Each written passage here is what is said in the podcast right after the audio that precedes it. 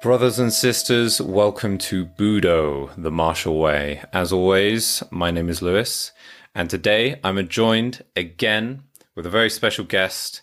I've got Jay, a good friend of mine from Twitter. You may know him as Black Dog Alchemy. Thank you very much for joining us, Jay. Thanks very much for having me. It's really good to be here. Yeah, we've talked quite a lot before in a lot of Twitter spaces. And I know we've had some really good conversations in that. Yeah, I'm really looking forward to this opportunity to have a chat to you again today. It's always good, mate.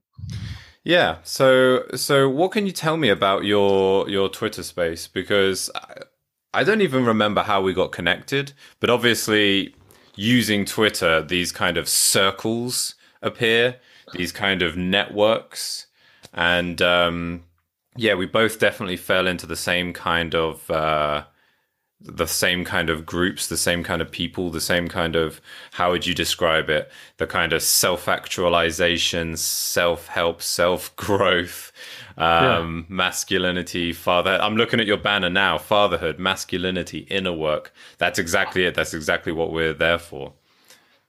Yeah, I think originally, I can't remember how I came across your profile, but I bought your excellent book. Oh yeah, that was it. Thank you very much for that. Yeah. Yeah. So I remember I read your book, and then I think I sent you a DM to say hi and to say what I thought about it, and then we kind of went from there, really. So yeah, it's been a really good journey actually so far with Twitter. Like I joined like last July, really as a I'd never been on Twitter before, and I thought, you know, I'll give it a go and start just essentially tweeting to talk to myself or talk to my younger self. And then it's kind of gone from there, really. And I didn't really get serious with it, using it until probably August, September, something like that last year. And it's been really good since then. Yeah, like connecting with a lot of good people such as yourself. And it's been an enjoyable process writing. And yeah, so I'm really enjoying the journey with it so far. It's been really good, and getting lots of really good feedback from it as well, which is cool. Yeah, definitely. I think to some degree, everybody that joins Twitter, they have I know certainly for myself, first you have an idea of what you think Twitter is and what you think the kind of the community is and how you think it works. But once you actually get into it and you start connecting with people and you start finding some of the, you know, the characters that are kind of popular in different circles. It can really be quite surprising, the kind of atmosphere that you find, and that atmosphere you find, the people you connect with, the circles you fall into. That is entirely dependent on you. You know, because there are some people who use Twitter and they're, oh, it's just filled with conflict and people arguing and blah, blah, blah. And it's like, well, if that's what you look for and if that's what you engage with, then yes, absolutely. But there's so many positive people and there's so many really good influences that can give you a lot of good information, a lot of good motivation, and really help to push you in the right direction. And I hope that is something that we, commit to the space. I hope that's something we are contributing to the space. Yeah, I'm very mindful of that. I totally agree. It's like anything in life. It is, you get from it what you put in, really. And if you want to go in there looking for drama and arguing and all this kind of stuff, then you will find it. And if you go in, you know, intentions to connect with people and to spread positivity and, you know, help people on their journey, whatever way it might be, then you'll find it there as well. You know, there's plenty of people, so you can find whatever little niche that you want to find yourself in. And it's the same with anything in life, isn't it? Same with any social media platform. It can be toxic and incredibly negative on your life, or it can be incredibly nurturing and inspiring, etc. So and the same with your day-to-day life, isn't it? In real life, the people that you find yourself associating with, if you're spreading negativity and gossiping and complaining all the time, then that's the kind of world that you will find yourself living in. Truly. And that is the wheel of karma. And I think that's even more apparent on social media, because in your local environment, you are limited by circumstance, like what area do I live in, what the company that I work at, the friends, the kind of my friends of friends, you know, like it, a lot of it is kind of somewhat predetermined. But on Twitter, you join it, you don't know anyone, no one knows you, and you have equal access to every account. So yeah, that karmic balance will assert itself very quickly. And yeah, well, this is what we've seen with the, what's the word? With Facebook, with YouTube, the algorithm, that's the word I was looking for. Yeah. The algorithm gives you more of what you engage with. So if you find yourself just being bombarded with negativity to a certain degree, that's what you're engaging with. Yeah, totally. And the more that you feed it with commenting, negative comments or arguing, that's what it'll give back to you as well. So I've been very conscious to cultivate the right kind of feed. And that's something that I've been increasingly aware of generally in my life over the last, it's been years now, but it's just increasingly conscious consumption of media, full stop. You know, I don't watch the TV. You know, we might watch the odd film on Netflix. I tend to watch more documentaries and stuff on YouTube. But you know, I don't listen to the radio, the mainstream radio. I don't listen to, I listen to like music on Spotify or podcasts on Spotify. I don't watch the news. I certainly don't watch the mainstream news. Because it's just pumping out that fear porn and constant, clickbait, because they're desperate to get you sitting there watching especially the legacy media with their, out of date product. So I'm very conscious about my media consumption. So I'm the same with my Twitter space. It's, if there's any trolling or anything that's going on, comments that, I just block people. It's just simple. I'm not there for drama. I'm there to do something positive and hopefully inspiring and interesting for people, and for myself. I want to be there. I want to enjoy the space, and I want to be surrounded by good people who are interested and engaged in their own personal development and spiritual practice and that kind of thing. Yeah, I definitely use the muted words function on Twitter a lot. It's just, you see these conversations pop up, these hot topics, these issues, and for you to be able to make that conscious decision that I don't want to engage with this. And if you can just add a few key words to your muted list, that will just filter that out a lot more. But I think that ability to consciously curate your media consumption is really, really key to be able to walk away from things that you don't want to engage in. Because a lot of the time you're just thrown stuff and it's kind of interesting. But I think one of the big problems is, the kind of recreational outrage. And the thing about anger in general is almost always with anger, you feel justified in it. That's that's the sweetness to the poison of anger, is that you feel justified. And that's what we always see. We see all these people that are so angry about something, and it's like, I'm fighting for what's right, I'm fighting for what's good, and it's just all this conflict and all this noise, and it's like, it's okay, all right, it's so easy just to kind of jump on that bandwagon, and I want to be the good guy, I want to fight the bad guys, me, I'm right, I'm doing the right thing, I'm taking action, and it's just this endless conflict.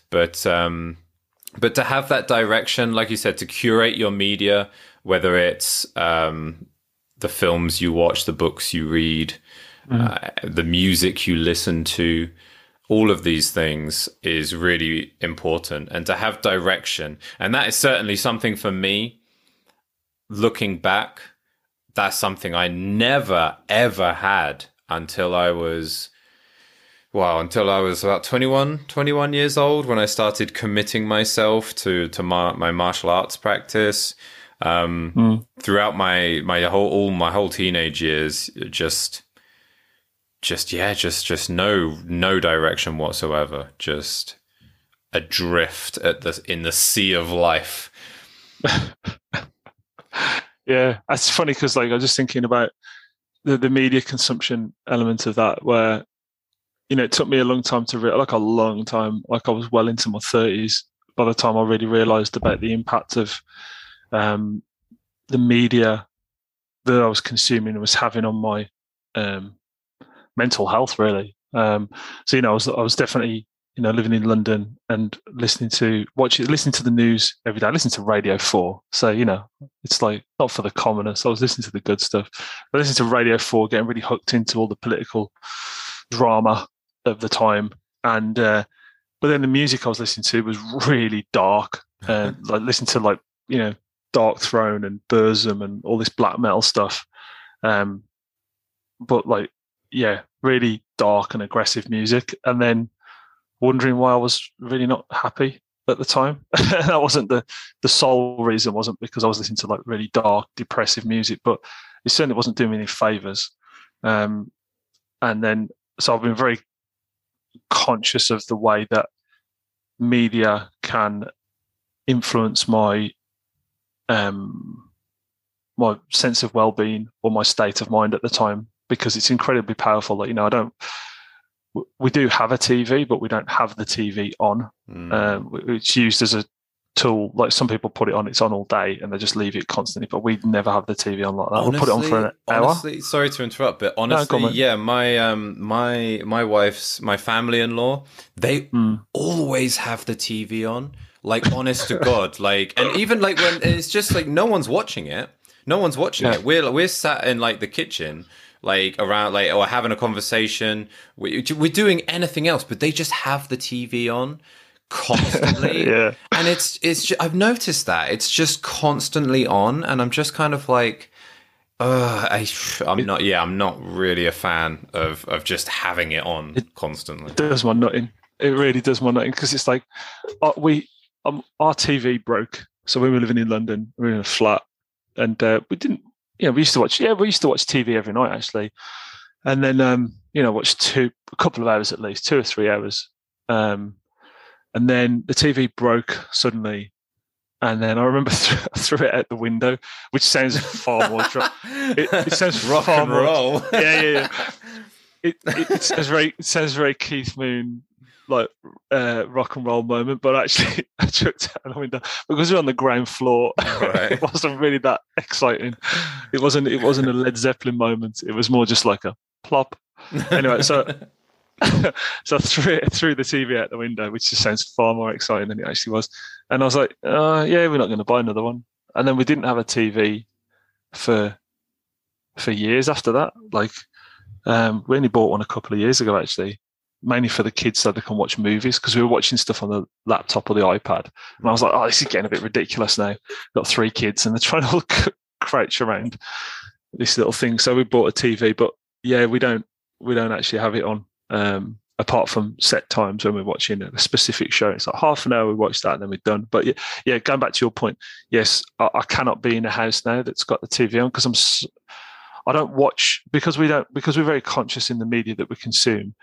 Like, I very rarely see adverts, or like, you know, like mainstream TV, where they, especially in Australia, it's awful. It's like, it's a bit like in America, like every 5 or 10 minutes there's an advert, right, and you're constantly disrupted, and the volume obviously shifts when the adverts come on, and it's like the radio, like they're trying to, they're pushing forward a certain kind of energy. It's what it is I find that it's like really high energy, but the contents of a low frequency. Does that make sense? That makes perfect sense. Yes.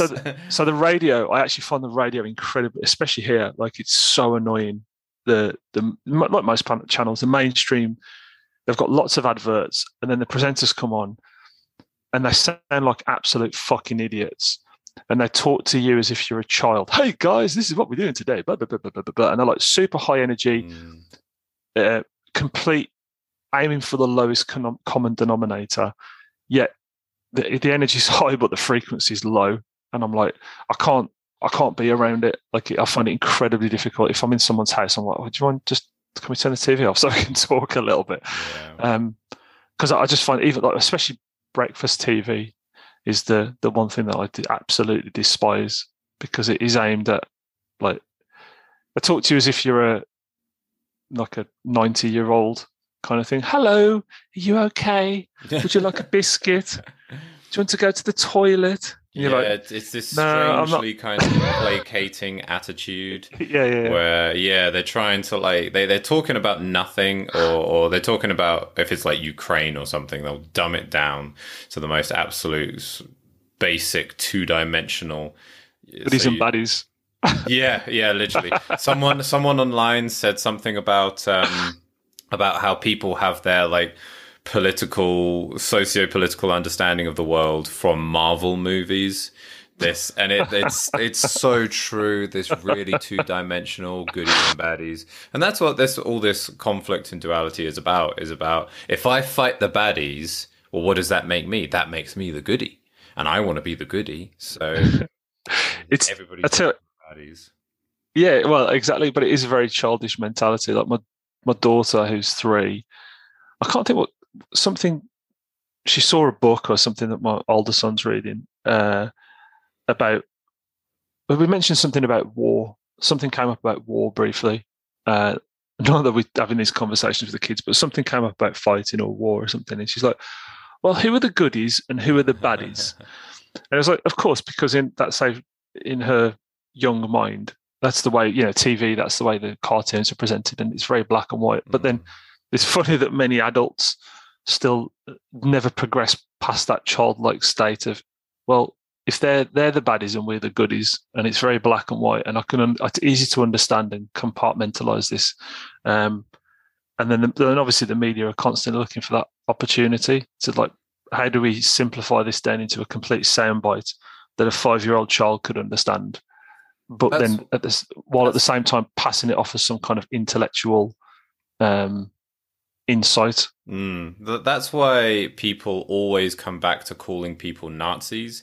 It always comes back to calling people Nazis, because that World War II, fighting Hitler, the concentration camps, the Holocaust, that was a very clear time where I think everybody can agree. So we can all agree the Nazis, they were the baddies. Right? We're all on board with this, right? We can all agree. Like the Vietnam War, well, who was the goodies, who was the baddies there? Should America have been there? Not really, no. So that's like, that's a little bit too grey. But the Nazis, no, the Nazis, they're the baddies. So if you can label someone a Nazi, everybody understands that's the baddie. Yeah, but unfortunately, it's used to the point where the word Nazi doesn't actually mean anything at all. It means nothing, absolutely nothing. If you disagree with me, you are a Nazi. But then at the same time, it's like, why is communist not being used more widely as a term for a baddie as well? This is something I have said repeatedly, that, like, because you see on Twitter now, you see a lot of people who proudly state, I'm a communist. Like, communism killed many, tens of millions more than the Nazis ever did. Stalin, Mao, far worse. They've got a far higher kill count than Pol Pot. Hitler. Yeah. Oh, Jesus, the Khmer Rouge. Oh, my God. They were crazy. Like, when I went to Cambodia, the killing many years fields? Ago. I've heard about them. Yeah, I went there. So I went to Cambodia in, I want to say it was about 2002, and it wasn't long after the civil war had ended there. Oh wow! So it was proper Wild West then. The place was riddled with bullet holes. The roads, there were no roads to speak of. It was dirt track. I remember going on a small little bus across the country. and every station from town to town, it was like 12 or 14 hours of just potholes, and it was, it took ages to get anywhere. I mean, that's different now, but it was, yeah, completely Wild West. And you got to see the killing fields, and there was some very basic museums about the crimes of the Khmer Rouge, who were actually still in the mountains at the time. Like, you still had to be careful about where you went through Cambodia at the time. But it was horrific, and especially because they got the kids, obviously, because that's how communism or that kind of totalitarianism ends up just eating itself. And that's what they ended up doing. They had the kids who were denouncing other people, and the kids were torturing adults, and in the most horrific ways. And it just becomes this like spiral where they just turn on themselves eventually, because it's this purity spiral where it's like, you just sounds like you're talking about contemporary social politics now. This is social media. Yeah, totally. Yeah. This is totally like what happens. And it's the same thing. It just plays itself out again, but in different forms. But unfortunately, people don't seem to see it, or not everybody sees it anyway. Yeah, those who forget the crimes of the past are doomed to repeat them. 100%. Yeah. Well, so that brings us on nicely to, because I wanted to talk about having direction, and I think we were saying about how both of us, when we were younger, having no direction, and certainly I feel that the direction that I was given by society when I was younger was generally, why are you in school? Well, to get qualifications. Okay, well, what's the best place to get qualifications? University. Okay, so go to university and then get a job. And then once you have a job, I guess, save up for a mortgage. That would be a pretty good thing to do. Get a mortgage. I don't know, maybe have a family, maybe have kids. You don't have to if you don't want to. And then just work at your job until you die. And that was as much kind of, of a roadmap for my life that I got.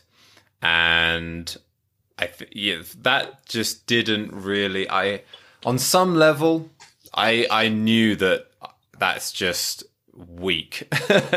And I wanted something more. And certainly I think that will apply to a lot of people now. It's like, that can't be all there is to life, or that can't be, I have all this energy inside me. Yeah, we have these generations, these centuries of warriors and conquerors, and I have all this energy inside me. I want to go out. I want to do something. I want to create something. I want to destroy something. I want to meet people. I want to do something. And all you're giving me is get a degree and then get an office job like that. That's not it. That's not it. Yeah. It was, it's funny thinking about it as you're saying that about, for me at school, it was very much like, so like I'm from a small, like working class town in the West Midlands of England. And, it was very much, I remember like the careers, the extent of the careers advice at school was really, you can either work in a factory, you might be pick up a trade and work on a building site, or if you're lucky, you might work in an office or a bank. I mean, and that was about it, really. That was I don't remember there being any particular discussions about, the possibilities in the world. And some people did back then. Some people, a few people went to university, but most people at my school didn't. It wasn't.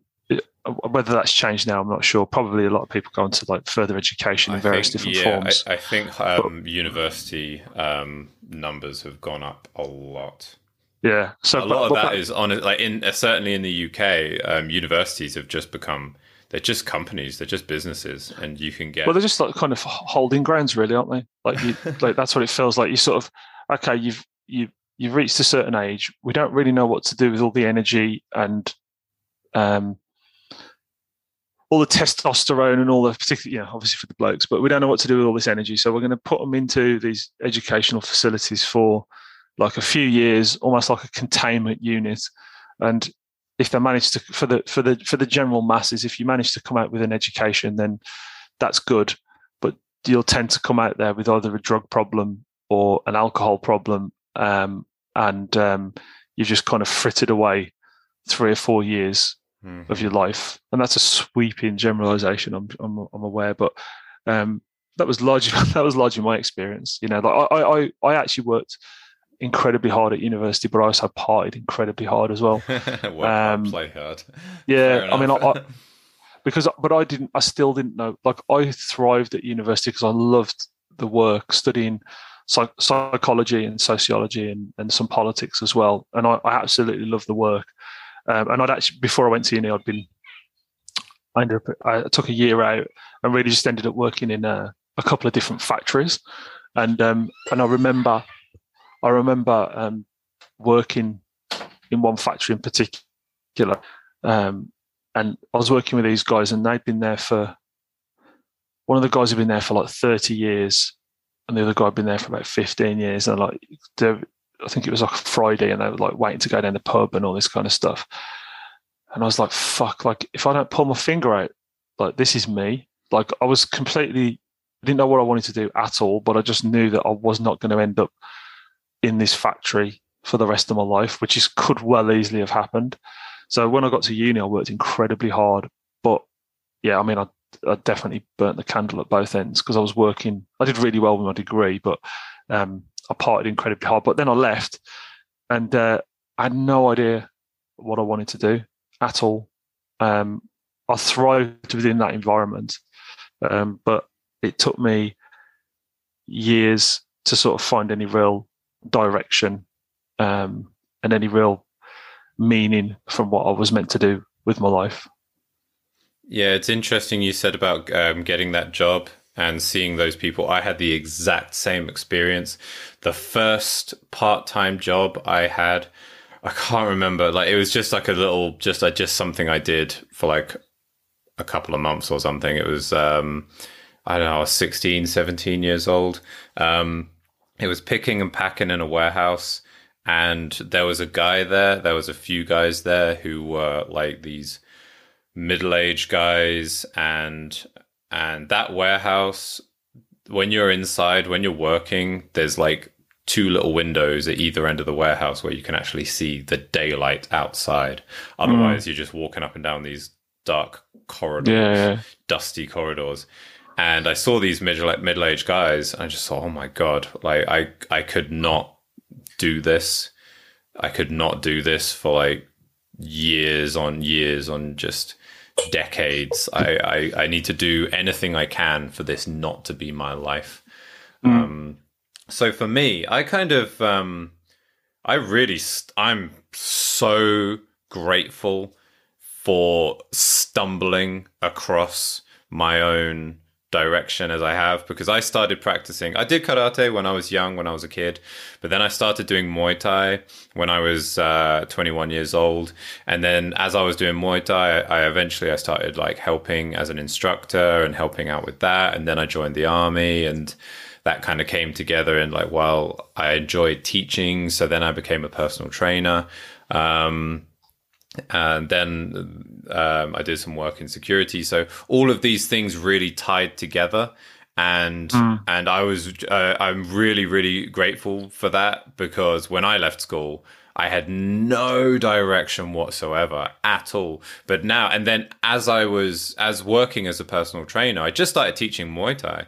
But then, you know, then I started learning more about like, okay, well, how do we deal with stress? And, you know, looking at meditation and looking at psychology and looking at religion and looking at Zen and Buddhism and the Tao and Hellenistic philosophy and Stoicism, and that led me down this whole path, and over the years, over all this experience I've had, that's given me the shape and given me the direction and given me that life philosophy. But I really feel like for me, I just stumbled across that, you know, like, and I'm so glad that I did, because if I kept going down the path that I was on when I was a teenager, God, I was on the path of darkness, honestly. And it's, I really feel that I was lifted up out of that, and I'm just so grateful, so grateful. Yeah, it's incredibly fortunate. Like, I mean, I think it's the like, going back to what we were saying earlier, I think it's the beauty of the internet these days that, like, younger guys and girls will be able to stumble across this stuff more readily because it's more prevalent on, you know, YouTube and stuff. If you're lucky, anyway, the algorithm will throw some stuff up about personal development, and you can come across teachers like, you know, Jordan Peterson, or you can find Alan Watts now really easy on YouTube, and people come across all this stuff.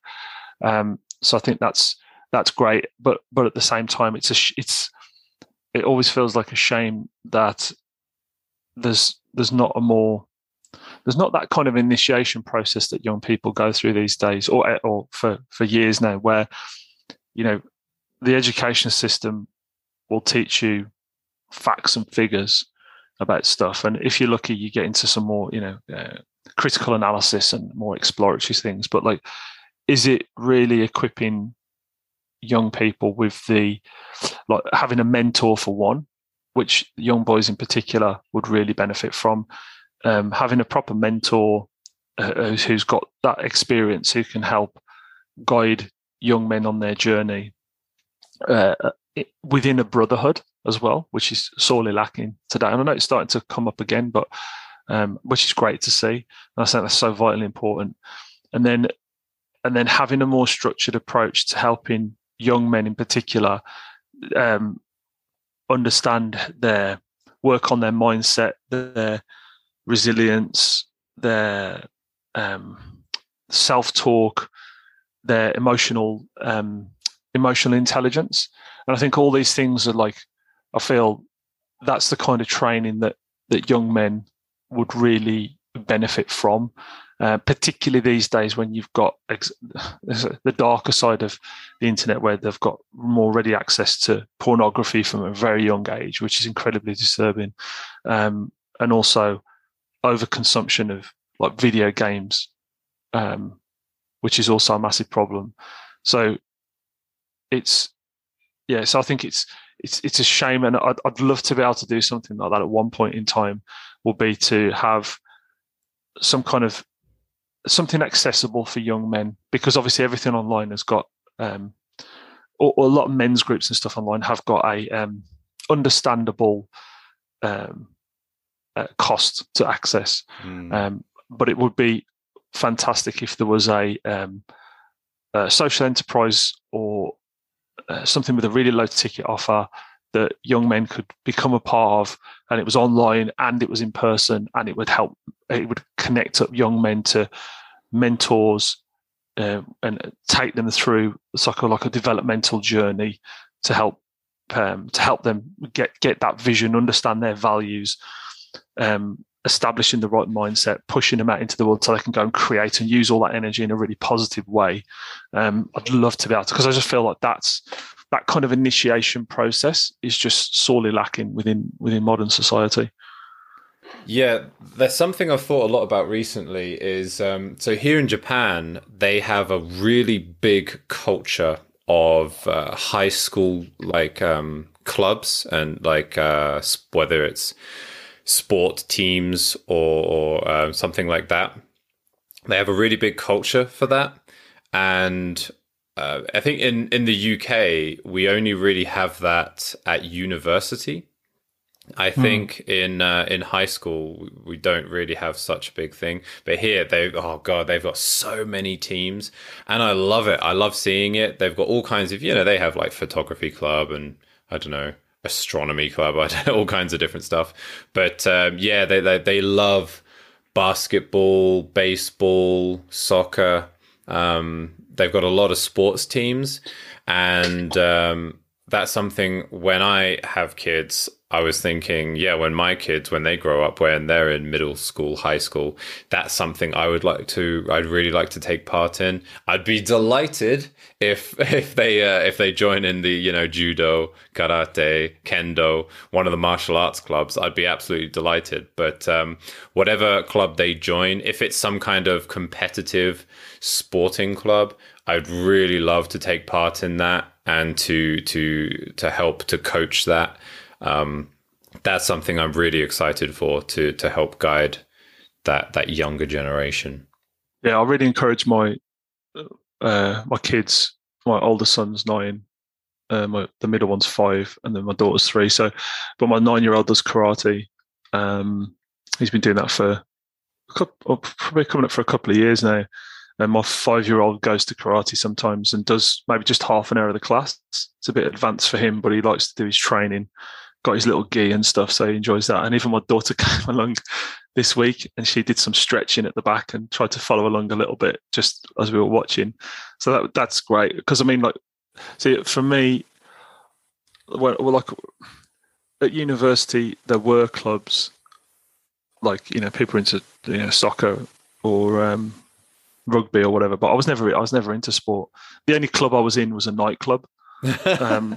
Yeah, and so that was the only club I was interested in, which was a, you know, obviously a great social event, but it wasn't the most productive use of time, and it was definitely a you know,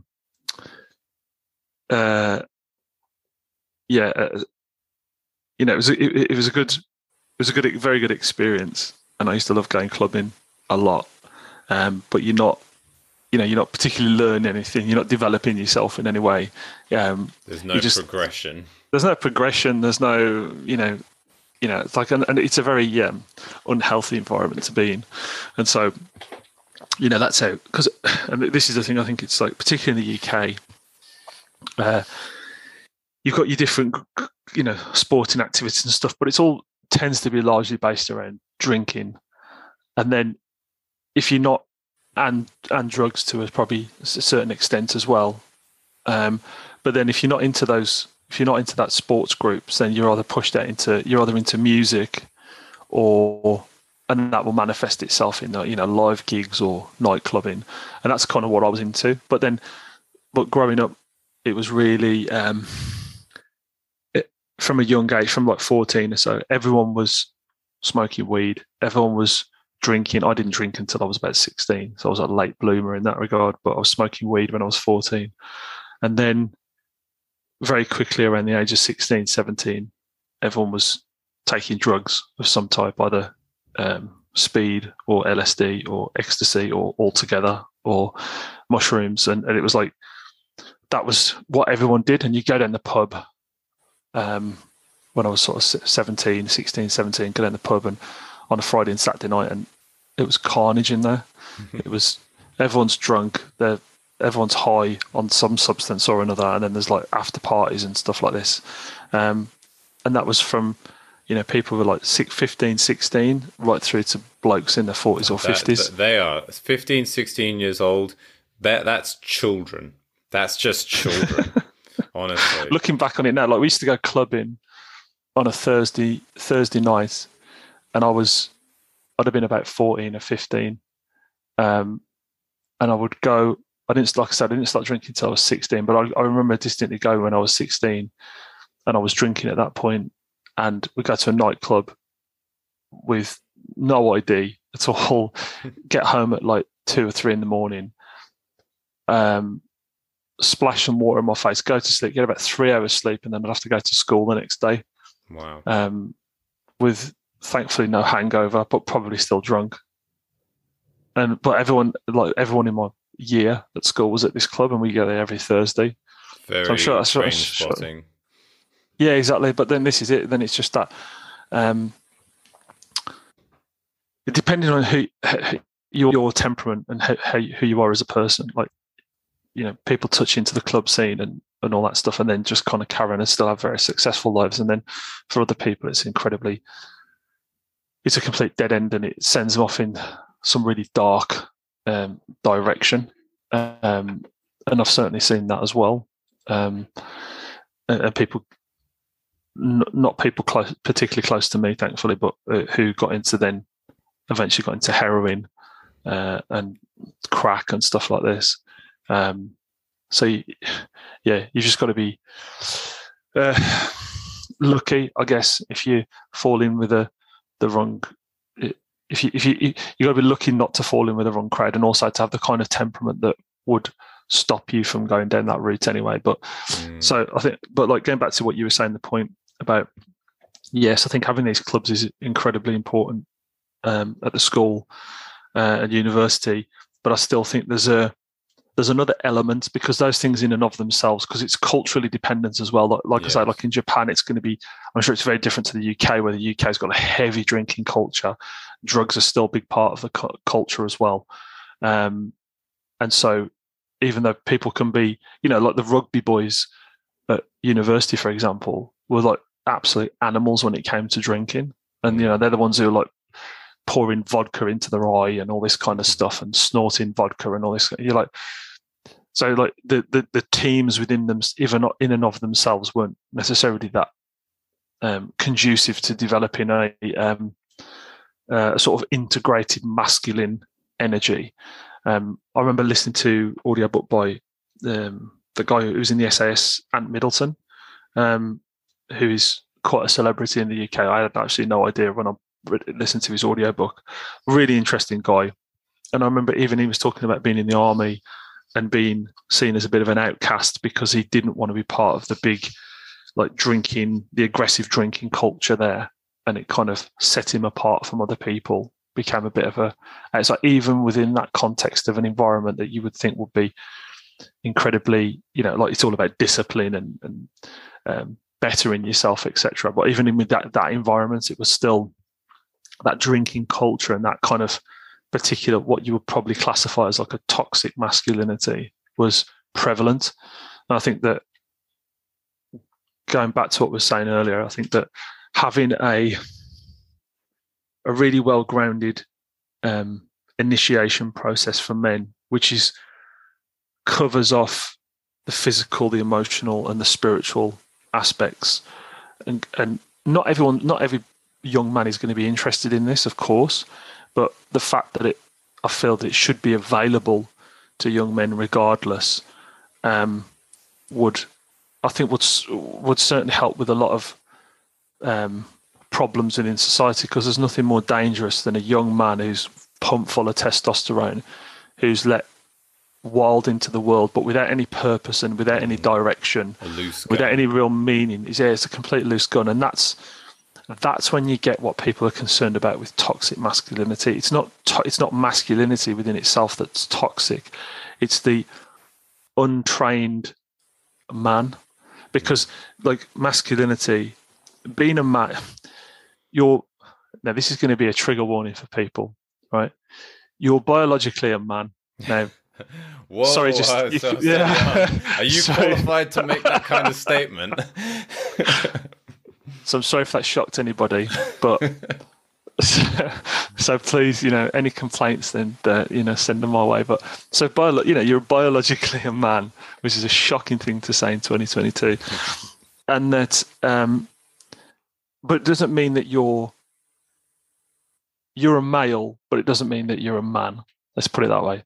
So I think masculinity, like Jack Donovan talks about this, is like masculinity in the modern age isn't, in the West at the moment, isn't necessarily a requirement. It's an optional extra. So you can be a man, you can be a soft man, you can be a soy boy, etc. That's not a problem. But to be a masculine man who's got, you know, courage, strength, honor, mastery, you know, like all these qualities, all these higher qualities that men strive for, that has to be an intentional choice to pursue that path, because society within and of itself doesn't necessarily call for those things. Now, when shit hits the fan, they will soon call for those men. It's easy to demonize, you know, these, you know, strong, brave men who have got gravitas, who've resilient and stoic, etc. these men get ridiculed largely, as well as, like, you know, physical strength, working, you know, doing weightlifting and being concerned about your physical strength. But society, like you say, if you're working in, you know, a call center, that may not necessarily be necessary anymore. It's not a matter of survival. So I think having young men go through a process of kind of initiation, I think was the rite of passage. Yes, historically, there was always some kind of rite of passage into adulthood for both men and for women, because throughout the 200,000 years of human civilization, you needed to be a productive member of your community. People needed to know that you can pull your weight. You know, you can till the land. When trouble comes, I can hand you a spear, and I know you've got my back. You need to be able to go out and hunt and kill an animal and bring it back and feed the people. That's a necessitous task. But now, what do you need to sit in a call center and answer a phone? You don't need anything. Now you're lucky if you can get poor little Timmy to come out of his bedroom to stuff himself, wanking himself blind, or playing Call of Duty or watching Marvel or Star Wars or whatever, and you're like, "Come on, Timmy, we've got to go." People saying they get an anxiety attack because their phone rings. Jesus Christ! Like, Timmy, come on, mate. There's a saber-toothed tiger over here. We've got to slay it and feed the tribe. And it's like, no. Let me have one more game.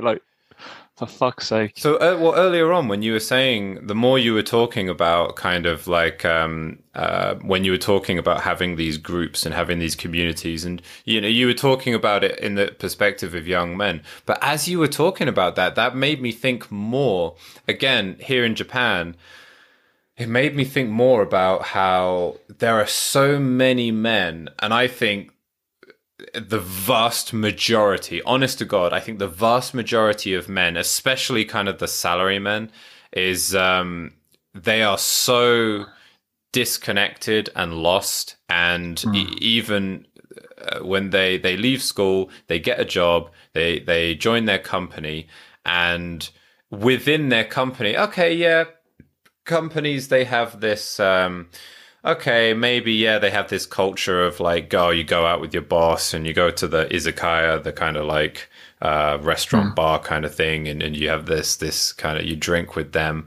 But that's just in the context of work. It's just more work. And actually, honest to God, you won't believe this, but there was a survey done recently. My wife told me about this. There was a survey done recently, and they asked... young schoolboys, they said, what's your career? What do you want to be when you grow up?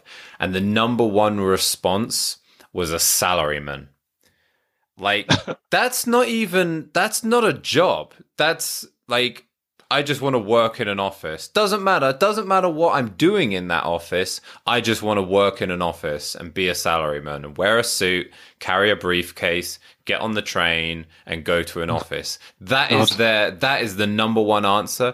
Like, there's nothing there. There's no, so that's my thought now. It's not just for kids, but for, honest to God, men of all ages, they are crying out for some kind of connection. And that's what I loved about the military. Even working in security, I was fantastic, because you need to know that the guys you're working with, they have your back unquestionably, right? Unquestionably, because when you're in a club, and there's, you know, it's dark and there's loud music, when you look at someone, you look at like another security guard, you look at him, you need to be able to point at someone, and they know, that person needs to leave. okay, if I go to one of my mates and I point at someone and I'm like, all right, he needs to leave. He's not gonna come over me and go, oh, what's going on? What's the problem? Why does he need? We're not gonna have a conversation about it. Okay,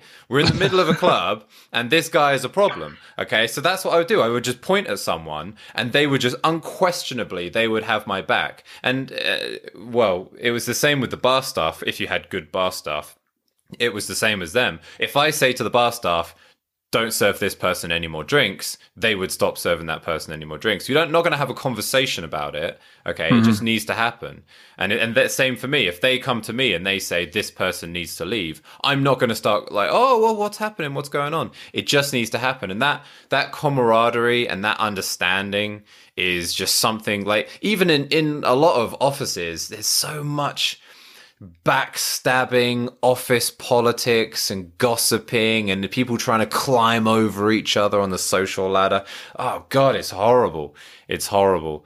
So anyway, we could stand here complaining about the ills of modern society. But talking about mentors and talking about these kind of groups and these communities, what is it that they actually give? What is it that they provide?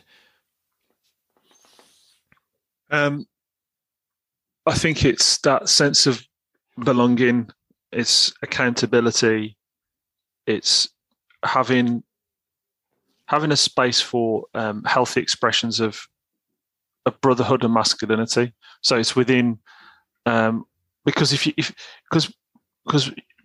men and boys and men form these groups anyway naturally, and obviously it becomes more difficult the older you are. But that's like, what people love about sports teams, isn't it? Like in England, yeah, exactly. Yeah, people say, "Oh, this is my team," you know, this is my club. Yeah, exactly. Yeah, exactly. Exactly. So people form those groups organically, but it just depends on whether those groups, if they're not directed properly, if they don't have an ultimate goal that they're aiming for, then they can be just incredibly dysfunctional. And so I think it's having that, like I say, the accountability, the honour groups where they've got each other's back and what they say is what they do, and they know they can trust each other, but they're all working towards a common goal of bettering themselves and to be challenged as well, that to call each other out on their shit. Yeah, that's it. You need to set certain standards and then those standards need to be upheld, even if that can be sometimes difficult and unpleasant. Because, yeah, we certainly went through a period in history where it was, oh, everybody's a winner. Everybody's a winner. Everybody gets a participation trophy. You know, you hear stories about kids having like, oh, it's like a football tournament or something. And the adults are saying, oh, we're not going to count the score. We're not going to count the score. But so that just, oh, everybody's a winner, you know, it doesn't matter. Let's just, you know, we don't want anybody to feel excluded. But then if you have that, then there's no standards. There's no standards, and if there's no standards, there's nothing to strive towards. So then, well, it doesn't matter if I do nothing, and if I apply zero effort, and if I just indulge myself in whatever addictions or degeneracy or anything, it doesn't matter, yeah, because I'm a winner already. But no, to have those standards, you need to set there needs to be a bar of entry. There needs to be limits, and if you don't pull your weight, but that's not to say that we're just turning people away, we're kicking people out. Is no, if people are willing to put in the effort, and if people are genuinely willing to better themselves and to put in the effort and to do the hard work, then we can help those people and we can uplift them. We can give them the knowledge and the information and the support and the opportunity. Because I really, truly believe that barring some great physical or mental deformity, that I really believe that anybody can excel. Anybody can excel and can achieve great things if only you are willing to put in the effort. 100%. I mean, imagine having an opportunity for young men to be able to go through you know, a year's worth of initiation process like this of, you know, physical fitness, learning how to, like, emotional resilience, emotional intelligence, meditation, learning how to even just like cook and about finances, and going through that whole year-long initiation process with brothers who are at that pivotal point where they're all pushing each other, and then they're equipped, or at least have the basic tools then to be able to go out into the world and create, and then be positive beacons of light within their community, because they've gone through. And, you know, this is obviously the idealized version of what would happen, but I mean, it's certainly not an option that's available now. And obviously, because obviously you see the dangers of it. Like if you look at, like, you know, inner city areas, certainly London where I was, and, you know, you hear about parts of the world where there's not that discipline there. And particularly there's not, oftentimes there's no father around. Mm-hmm. Like fatherlessness is incredibly dangerous. And so you get boys who are join gangs because they're looking for that. They've got an honor group. They've got the discipline. They're obviously incredibly dysfunctional groups, but like they form those things anyway. And then it obviously takes youth workers and outreach groups and stuff to then try and reintegrate these boys and use that energy and that desire to, you know, create and earn money and actually put that towards something positive. So, you know, these things are happening out there, but I think that it's a shame that we don't see it more widely available. And I'd love to be able to do something like that eventually. That's this that the it's not cost prohibitive for young men to be able to have access to mentors across various different aspects, like the mind, body and spirit, and to be able to have access to these mentors and to be able to go through a whole process of like I said, a year's initiation journey where they can then feel equipped in the basics that they can then go out into the world and flourish. And then that would have a massively positive impact on all of our communities, because you want these strong young men going out into the world and who aren't mediocre and who are looking to, and from all walks of life and from all parts of the world, because otherwise you've got to, there's nothing structured and you kind of have to figure it all out on your own.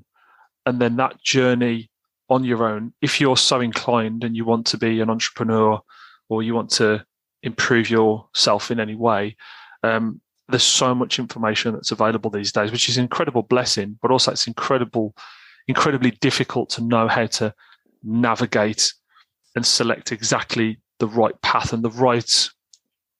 You've almost got to prescribe your own self-development medicine these days. And I think you're lucky if you fall into like jiu-jitsu or karate or kickboxing or Thai boxing or boxing, some kind of physical discipline, but like, that looking for that sort of like complete package on your own is an incredible challenge, because it's such a, you know, so much information online. There's so many different avenues you can go down, and I think that having a mentor, having a coach who can sort of, you know, get to know you, understand your temperament and your blind spots, and shining a light on those so that you can work on that. Because like for me, for example, if I may share, like, you know, it took me years to sort of, I was working on myself and I was trying to better myself as a person. I was like practicing meditation, etc. But I was sort of bumbling through it on my own. And it took me years and years to actually make any progress, because you don't know what you don't know. And I think that having someone there who can help tease out and shine a light on your blind spot, so this is the area that you have to work on, has got so much benefit, because otherwise I think you can end up going down lots of dead ends or have unresolved issues, things that, you know, like I say, you don't know what you don't know, things that are going to be playing out in the background, in the subconscious, that if you just had someone shine a light on it, you could resolve that issue, you know, quicker and start making some like real progress. You're absolutely right. As much as, you know, we all like to think, we all like to kind of, from our own perspective, we like to think like, yeah, I know what I'm doing. I've got an idea of what I'm doing. But we really need someone from the outside to be able to look in. And what that really requires us to be able to do is to look past our own ego and to look past our own pride.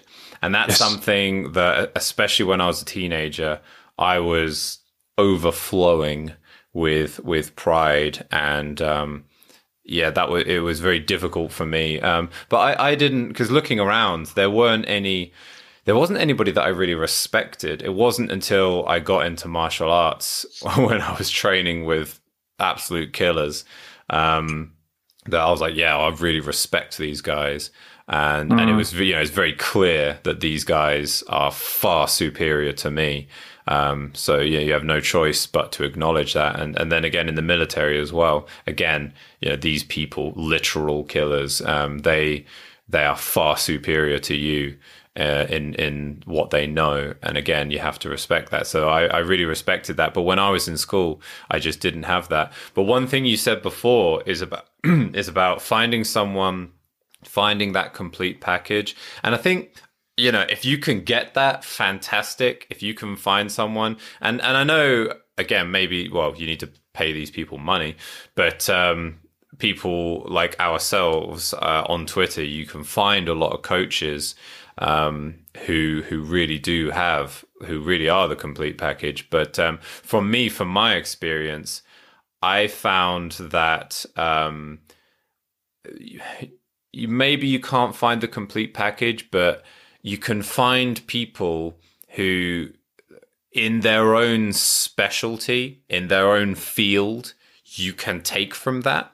For instance, in martial arts, a lot of the martial artists I've met is like, well, some of them, I'm thinking of one in particular, I'm not going to call him out, but he's a Brazilian jiu-jitsu black belt, and he's a fantastic guy, really, really great guy.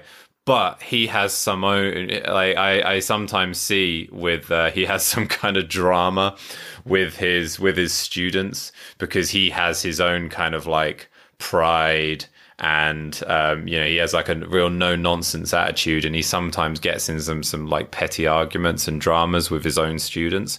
So it's like, okay, well, from the physical side, from the technical side, you have so much to teach me, but from a spiritual side, well, you know, maybe not so much. But on the other hand, you know, I've worked with a lot of monks. I just came back from a Zen retreat last week, and for these people, from a spiritual side, from awareness and concentration and compassion, they have so much to teach me and so much that I can learn from them, but they don't have the, you know, that killer's edge that I would find in somewhere like in martial arts or in the military.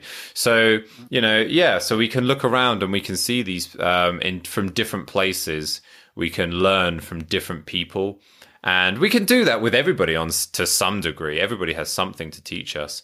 But finding the complete package, that is hard. But definitely, if people can surround themselves with a selection of mentors to kind of build that web, that might be the trick. Yeah, I think it's increasingly, you know, it's easier these days. Like you say, with you can DM people, you can message any number of different people, and like there are more online groups now. Like I say, for young guys, it's probably, I would imagine it will be slightly more cost prohibitive to access some of these online communities. But even without the cost, I mean, yeah, like to have that one-to-one coaching, yeah, like you do have to pay some money. But from my experience, certainly with myself, like I have my book, but I'm always posting up online. There's so, you know, people like ourselves, coaches, mentors, we're always sharing information. And if you just follow these people, yeah, like there is such a wealth of information, and maybe you can't have one-to-one coaching, but what you can do is ask questions. You know, like I know there's a lot of other coaches online where if they post up some content or a link to something, and if you just drop a little comment and you're like, what about this? Or, I'm struggling with this. They'll always 100%. Respond. They'll always respond. Yeah, 100%. Yeah, I get people, guys DM me on a regular basis, and I'm always happy to chat to people, either through the DMs and jump on the occasional call. And yeah, always happy to, because I think if someone's out there on a self-development journey, or they're trying to improve some aspect of their lives, then 100% I completely support that as best I can, because I think it's great to see. And like you say, there's so much free information out there now, and stuff on YouTube, and some really great people on Twitter. I think if you going back to our previous point, if you curate your feed carefully, you can be inundated with goodness in all types of different formats. Like, you've got access to, you can listen to the world's greatest psychologists or jiu-jitsu players, and all this kind of stuff. You can access all this motivational and educational information now, so it's there for sure, and which is great. And in fact, I mean, having this conversation, anyone listening to this now, I'm sure myself and Lewis will both be really interested to hear from you about your experience about this, what we're talking about, because this is I'm really enjoying this conversation, and one of the outcomes will be great to hear directly from people listening about their experience and their insights based off what this conversation sparks off in them, whether they agree or disagree, or their own personal experience of where they grew up. I'd be fascinated to hear that. Yeah, because on the one hand, like I was saying before, I know that I'm connected with young guys, teens, late teens, early 20s, and that's really exciting for me, because I wish I had this kind of content when I was 14, 15 years old. God, I wish. So that's really exciting. But on the other hand, even if somebody's in their 30s or 40s or any age, that's also exciting, because when somebody has that moment, because most people, when they get into their mid or later life, they just kind of this is my life, they just surrender themselves to it. But I'm so inspired when I see those people who later in life they make that choice. You're like, this isn't, I'm not happy, and I'm going to do something about it. I'm going to look for answers. I'm going to take action. Oh God, I love it, honestly. So I'm always so happy to hear from people. So there's a lot of content, and there's a lot of people that you can follow, and there's a lot of opportunity. But something you spoke to me about just the other day is about not getting ahead of yourself. I don't know how you describe it, but you were talking about, it reminds me of Maslow's hierarchy of needs, about self-transcendence is way off at the top, and there's certain things you need to get in order before you start delving too deep into your psyche and trying to unpack that kind of thing. So what do you think is, if somebody, whether it's a teenager, whether it's someone in their 20s, 30s, 40s, any age, man or woman, what do you think is, what are the first things that people need to get in line if they're trying to give their life some kind of direction? Excuse me. Yeah, that's a great question. I think it's, I think it depends. It depends on a case by case basis, obviously, because everyone's got sort of different life experiences or traumas or experiences that are going to form temperament as well. Sorry, that's going to form who they are and what they need. I think addressing the basics of exercising, and lifting weights, good food. Having a good routine and conscious media consumption are sort of the fundamental things. But And these are the things that the general advice that you would hear a lot about on Twitter, for example, and a lot of the self-help stuff on YouTube. But I think at a deeper level than that, and the stuff that it took me years to kind of come to realization about was about having a positive growth mindset, being conscious of working on your core beliefs, so that your core beliefs around yourself, others, and the world, and exploring those beliefs that you have that may or may not be correct, and that you're largely unconscious of and probably never tested in the real world. Your self-talk, your emotional intelligence, which would include things like emotional self-regulation, coping strategies, as well as your mindset, those sorts of things. And also I found incredibly helpful was did a Enneagram personality test. And that was the first personality test I've done that I found incredibly helpful, and was eerily accurate. I recommended it to a few people, Enneagram. Yeah, and, you've mentioned that before, and it is really interesting. Yeah, it's an incredibly powerful tool. What I found helpful with it is to sort of, you kind of feel like it's easy to feel that you're unique in your experience of life. And what the Enneagram does is points out that while you are unique in your own way, you're actually also not that unique at the same time, and you share certain styles and temperaments or proclivities, etc., with a lot of other people, and so the Enneagram was helpful for me, certainly, to kind of point that out to me, and through that knowledge, you can kind of, it becomes easier to see it uncovers some of these blind spots that you're not aware of, because they're blind spots. It helps you uncover those and start to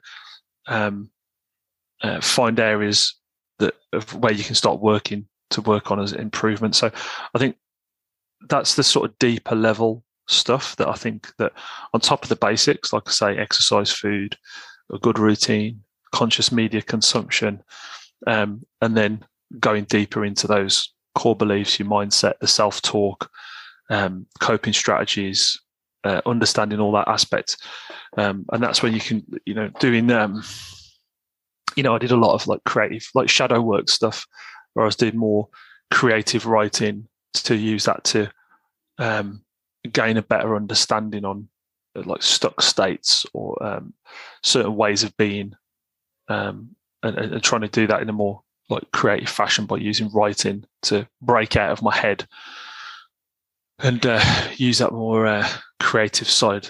Yeah, journaling is something. Journaling, I always recommend. Yeah.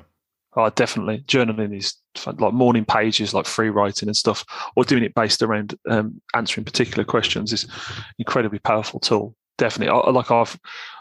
I'm not massively consistent with it, I will be honest, but I sort of dip in and out of it every couple of weeks, I probably, depending on what I've got going on. But I always find it incredibly helpful to do that, just to dump on the page, write down some gratitude, some affirmations, and just a dump, a mind dump onto a page. Yeah, journaling and is incredibly powerful. So I've got my son doing it now, actually, just as a writing practice, and he's got a life journal thing that's got prompts, and he answers those questions. It's aimed at kids, but he does that.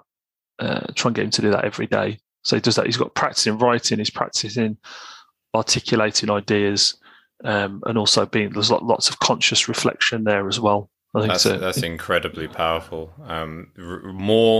Everybody needs more reading and writing, but at a young age as well. That will really help him, like you said, to articulate himself, to become more eloquent. To be well read, and then to practice that himself is huge. You said about mindset, and having the understanding the difference between a fixed mindset and a growth mindset is absolutely critical. I know the book Mindset by Carol Dweck is it's a very, very common book, very popular book, and some people like to shit on it a little bit. Like, as yeah, you know, it's one of those books like what is it, like Laws of Power? You know, it's kind of like, oh, it's a midwit book. That's, you know, people like to kind of whatever. But honestly, when I read that book, when I read Mindset, like the book could be half as long as it is, and it would make the same point. But what I really, you know, when I first read that book, when I first kind of got it and I got through, okay, this is a fixed mindset, this is a growth mindset. Yeah, I understand. I get it. That's fine. It's good. It's interesting. But the more I read that book, the more I read it and the further I went through it, the more I saw back to my childhood and especially my teenage years. And the more I understood how I had a fixed mindset and the more I understood how that shaped me growing up. And I was just like, oh my God, it really, yeah. The more I read it, it kind of shook me a little bit.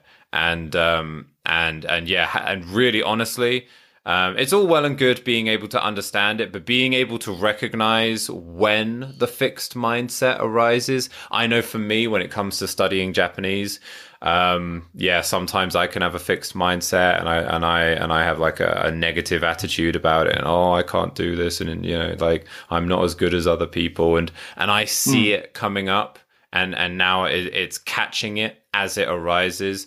Having that growth mindset and recognizing that fixed mindset as it arises, that should be the absolute bedrock of your philosophy. That should be the foundation upon which everything else stands. It really, you can't overemphasize how important that is.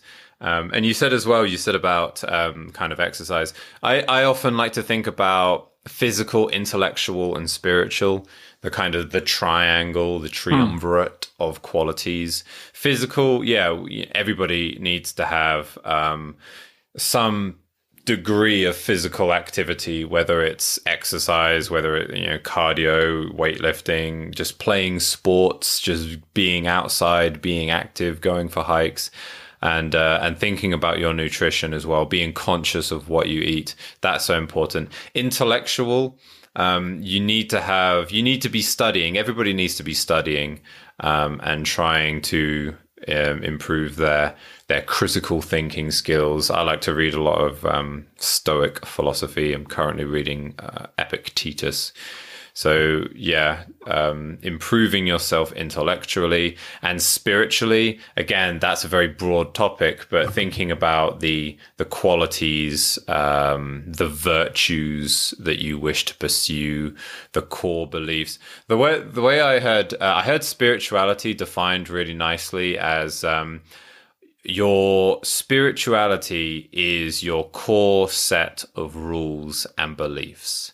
So some people think, oh, spirituality is like, you know, like, are you religious, or, you know, what do you worship? And it's like, well, no, your core set of rules and beliefs. So your spiritual practice, even if you're a very scientific, materialistically minded person, you know, if science, if that is your spiritual compass, then that's that. Or for some people, it's, you know, upholding the law.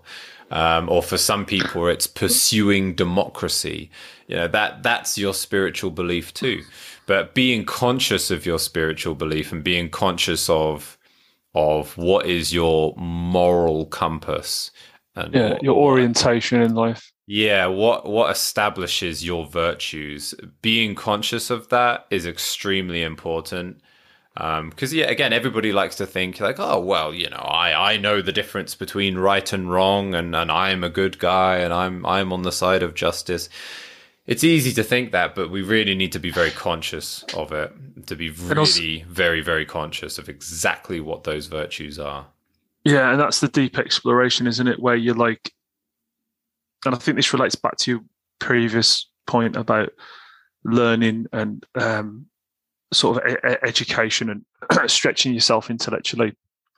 I think this is part of it as well. It ties in with this spiritual aspect, because you don't want it to become an ideological trap, an ideological vice where I think it's something to hold loosely and with great curiosity, that it's going to be your sort of orientation in life and help you to contextualize the lived experience. So whether you're an agnostic, an atheist, or a Buddhist, or whatever it might be, you're going to have a particular.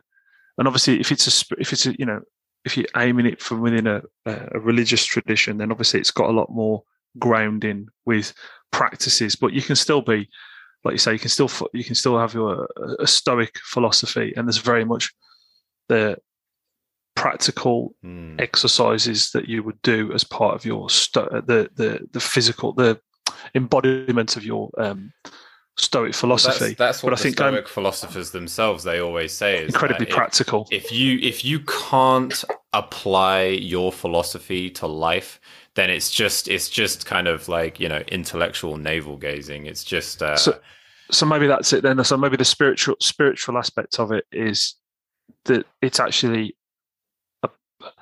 it's applied. How does it meaningfully? How does it manifest it? Yeah, how does it manifest itself?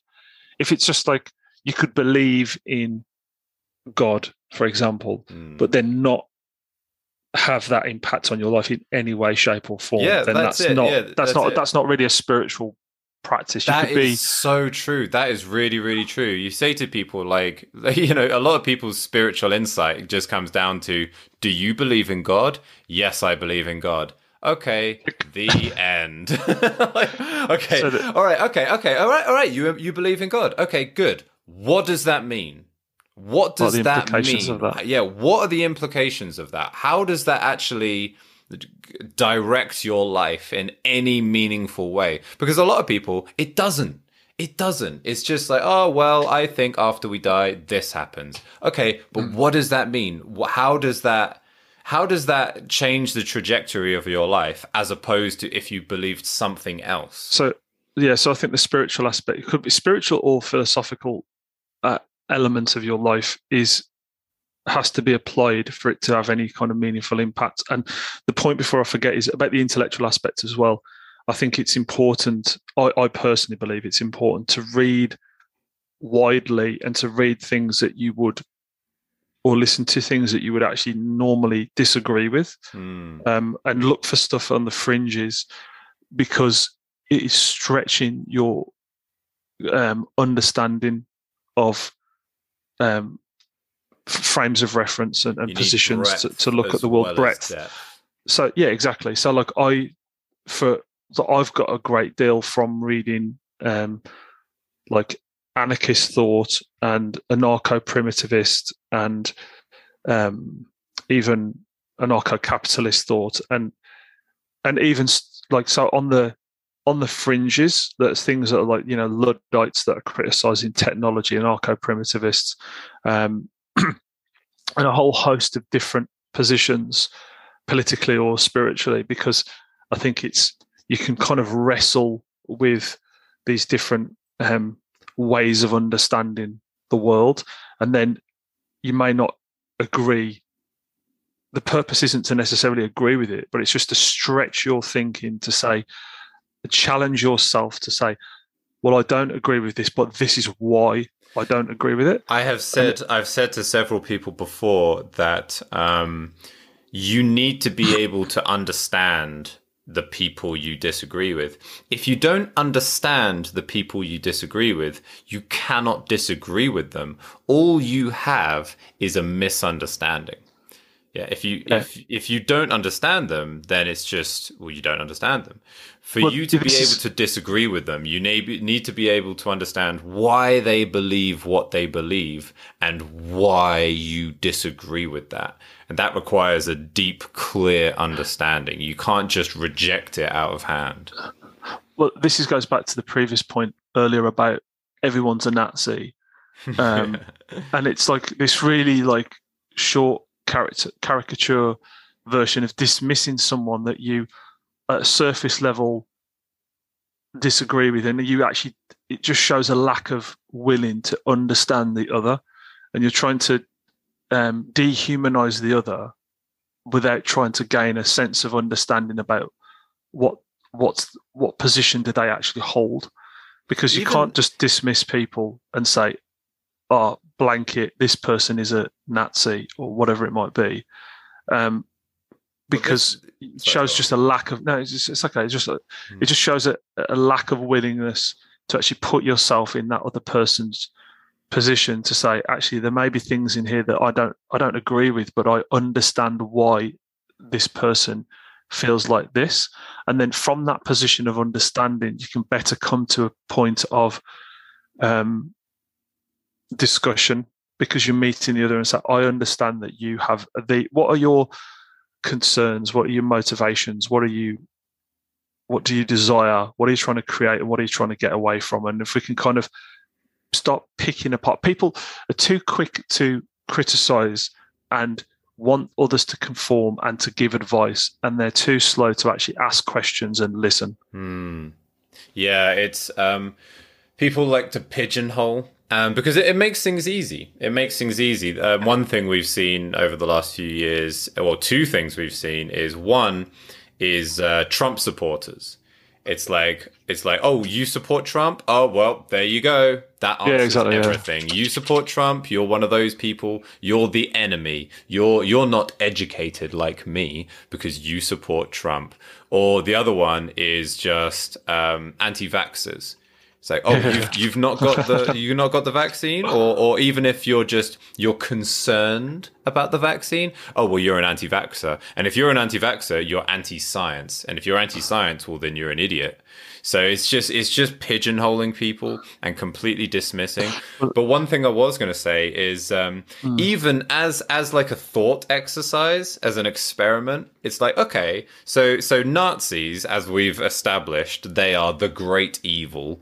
They are the great, the bad guys that we can all agree the Nazis are bad. Okay, well, let's look at Nazis, and you should be able to ask yourself, what do they believe? Why do they believe it? Okay, why did Hitler rise to power? Like, how could that possibly come about?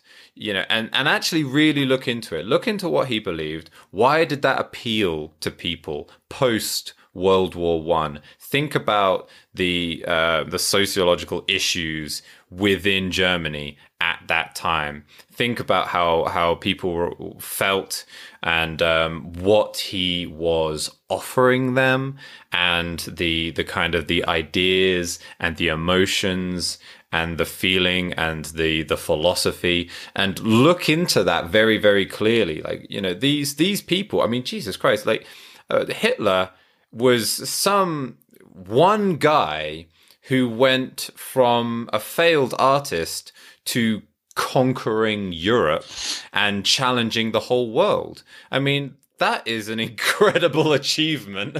You know, whatever you think about the guys, like, yo, like, fair play, that is pretty impressive. So for him to be able to achieve that, like, how could he possibly do that? How could he possibly rally so many people behind him? It's the same thing with Trump. It's like, look, whether you think he's sexist or racist or whatever, like, in the previous election, he got more votes than any other president in history, with the exception of Biden. Okay, how did so many people vote for him? How did he have so much support? You can't just say, oh, if you vote for Trump, then you're a racist. Really? 50% of Americans are racist? Really? Yeah. Like, that's preposterous. And unfortunately, the minute that people dismiss anyone's voting preference or ideas, and they kind of seek to demonize it, all they do is push the other person further away and entrench their position, because then you end up with two camps. And this is the toxic side of social media. Well, I think social media in general has a net negative impact on society. I think that while we're saying it offers all these amazing opportunities for people, it is a net negative because of the division it causes, and because it's so easy for people to demonize anyone they disagree with and shut them down. Like cancel culture is fucking stupid. It's like, so we are unwilling to listen to anyone else. And if you have ever said anything historically that I disagree with or I deem to be offensive, then therefore you no longer now have the right to the public square. And so we're going to dismiss you out of hand, destroy your life because of my feelings, because I'm upset about something, or even not even a genuine offense, but just a perceived, I don't like this person and what they're saying. Like Jordan Peterson, for example, they want to shut him down, not really engage with him, and not really understand what he's saying. It's just like they've got a caricature version of who Jordan Peterson is, and right. So I've then decided to make it my mission to cancel him and protest him and have him shut down and all this kind of stuff. And it just shows, again, weakness of character and a lack of emotional self-awareness that all people end up doing, unfortunately, is they're projecting onto other people probably the worst aspects of themselves, and it's easier then to make them virtue signal, but also to deny that within themselves and project it onto other people. So the evils that then it comes back into being goodies and baddies again, and it's simplistic. It's a simplistic way of dividing the world.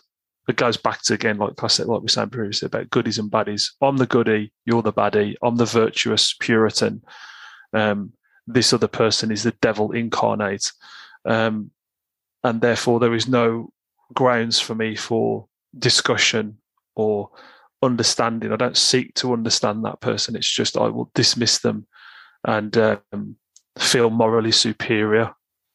How these people don't see, again, we said before about those who don't learn from history are doomed to repeat it. How these people don't see that every tyrannical government or party or organization in history has always begun with that kind of censorship.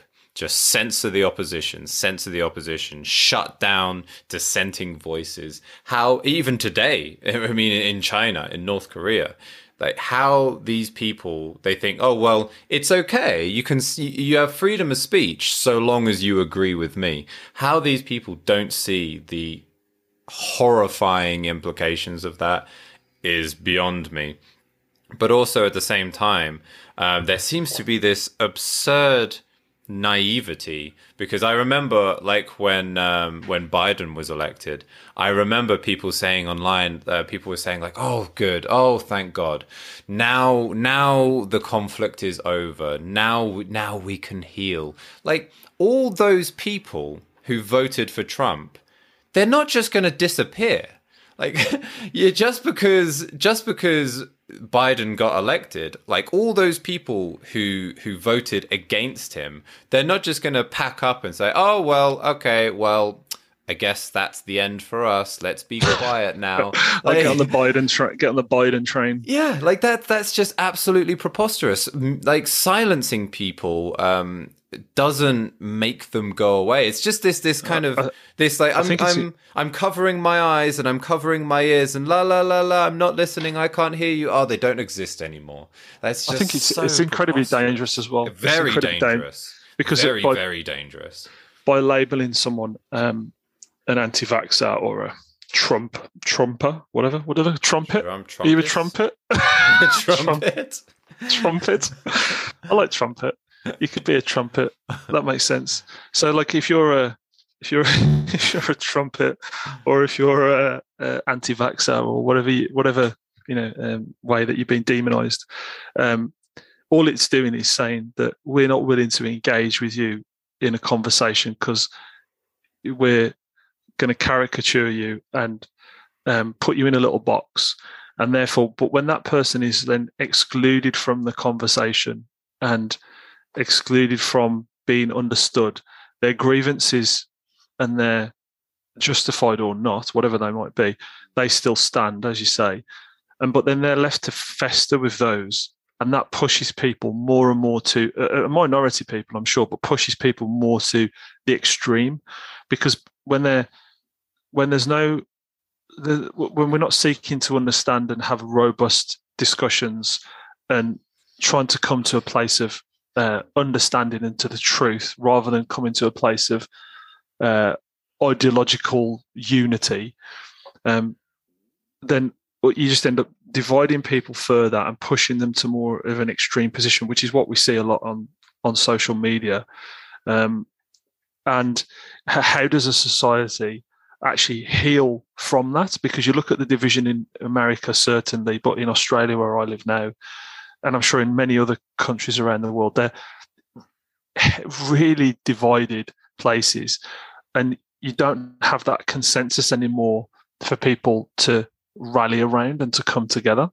And so how do we heal? How do we actually have a healthy, constructive society when you divide the society 50-50 down the middle and say, we're the winners, they're the losers, there you go, case closed, it's finished? It's like, you can't have a functioning, a healthy society. All you're going to end up doing is degenerating society and the public order and a sense of cohesion, social cohesion. You'll just degenerate that more and more and more over time, and that never ends well. So by closing down speech, and by closing down discussion, and by preventing understanding and coming to some mutual common ground, society just doesn't function like that, particularly on large scale, like on a local area. Like if you could say, okay, well, I believe this, you believe that, I'm going to live here, you're going to live there, let's just leave each other alone. Like if you can do that, cool, that's the way to go. But the way that society is structured presently, you've got large land masses with tens of millions of people who are, to have this society function, they have to rally together behind a unifying idea, and that's what we don't have. We splintered it. It's the alienated, and everyone's got their own individual position, and entrenched in those positions as well, and then othering people and dividing people. I don't see how society can be healthy or to move forward in any kind of really constructive way with all that going on. And I don't know how we go about healing that as a community. I really don't know, because it just seems to get worse and worse at the moment. And people jump on, even like, people are like, they'll use any opportunity to jump on a bandwagon to say, it's us versus them. Even like Will Smith and Chris Rock, you're like, it's really, you're like, there's two camps. Or like Johnny Depp and Amber, what's her face? Amber Heard. There you go. I don't follow these things particularly, but like, you can't help but see it, and you're like, but people are on the Johnny camp. Well, very few people seem to be on the Amber Heard camp, but they're all demonizing each other, and it's another us and them game. Like, us and them is the greatest game. It's the greatest trick that the devil's ever played on the world, and it keeps basic getting played. Duality, isn't it? Good, light and dark, yin and yang. 100%, and this is it. And like, people fall for that trick, since time immemorial. And it's just for us to be conscious. I suppose it's for the people who are conscious of the game that's being played within the matrix, that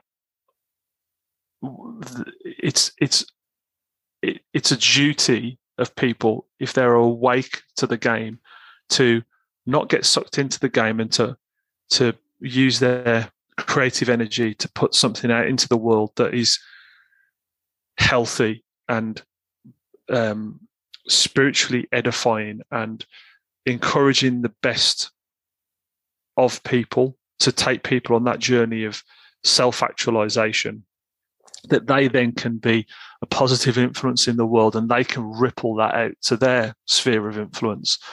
And I think that that's the only thing I can see, is that there's all this division, there's all this game that's being played, intentionally or not, without getting into the conspiracy aspect of it, but there's this division that's being sown within society. And I think if you see through that, if you don't want to be a part of that, then it's playing a small part in creating something far healthier and creative and constructive within the world, because otherwise you just sit back and you're another armchair critic about the degenerate society, etc. And it's like, that's got its place, but aside from criticizing what goes on, it's actually creating alternatives and building networks of people who are on that journey of self-actualization. Yeah, absolutely. That's a good point to end on. If you read any of the great patriarchs, any of the ancient texts, it says exactly the same thing in the Bhagavad Gita, in Dogen Zenji, the great Zen monk, or the Stoic philosophers. They all say the exact same thing about the Maya, the illusion within the world, that of these social issues, these political issues, and how they are just constant. And these are in texts that are 2,000 to 2,500 years old. They talk about the exact same things, the same issues, the same noise, the same, people shouting and screaming, and they're upset and like, I'm right, you're wrong. It's the exact same thing. And yeah, like you said, to be able to see beyond that, and that goes back to two things that we were mentioning earlier, is first of all is to have a clear idea, a very, very clear image, and I mean like write this down, a very, very clear image of what you believe, what you are pursuing, the virtues and the qualities that you are trying to cultivate. In my book, I talk about the 16 virtues of Achilles, that I am very, very conscious. I have 16 qualities that this is what I'm trying to cultivate. This is what I am trying to pursue. So you need to have that very, very clear in your mind. And then again, as you mentioned way back at the start, we're talking about the conscious consumption of media. To be able to once you have in very, very clearly laid out, okay, this is what I'm pursuing, this is what I'm trying to cultivate, then you can look at everything else and you can say, okay, is this in alignment with what I am trying to pursue and what I am trying to cultivate? Because if it's not, it's just distraction and it's just noise. And, you can dip into some things. Like I've been watching a few little videos about the whole Johnny Depp case. I think it's interesting from a perspective of like domestic abuse of a woman abusing a man. I think it's really, it's good that this is like a public thing that people are aware of. But there's a lot of stuff where it's just like, don't get sucked into it. Don't let it distract you. Even if everybody else is, that's the hot topic. That's what everybody's talking about. Don't let it distract you from your true purpose. Stay in accordance with the way. Well, that's a good point to stop on. So, because we could just keep going all day, and I'm sure we will have a follow up to this again in the future, and we could get some other guests in as well. Because, yeah, these are some really good conversations, and I hope people find it inspiring, or what's the word I'm looking for? Like reassuring that. Like as we were saying before, a lot of people don't have that direction, and they don't have that community, and they don't have that framework that maybe they need or that they want. And I hope that listening to this, people can have a little bit more confidence that it is possible to get that, to find that, whether it's in your local community or whether it's online, and to be able to cultivate that framework within their own lives. I hope that's given some people some inspiration. Yeah, I certainly hope so. I'd be really interested to hear from people who've listened to this today, and get in touch with either myself or Lewis, and let us know what you think. From what did this conversation bring up? What was a take home for you, and what would you like to have seen us talk more about? Because I've really thoroughly enjoyed this conversation. Thank you for inviting me on to your podcast today.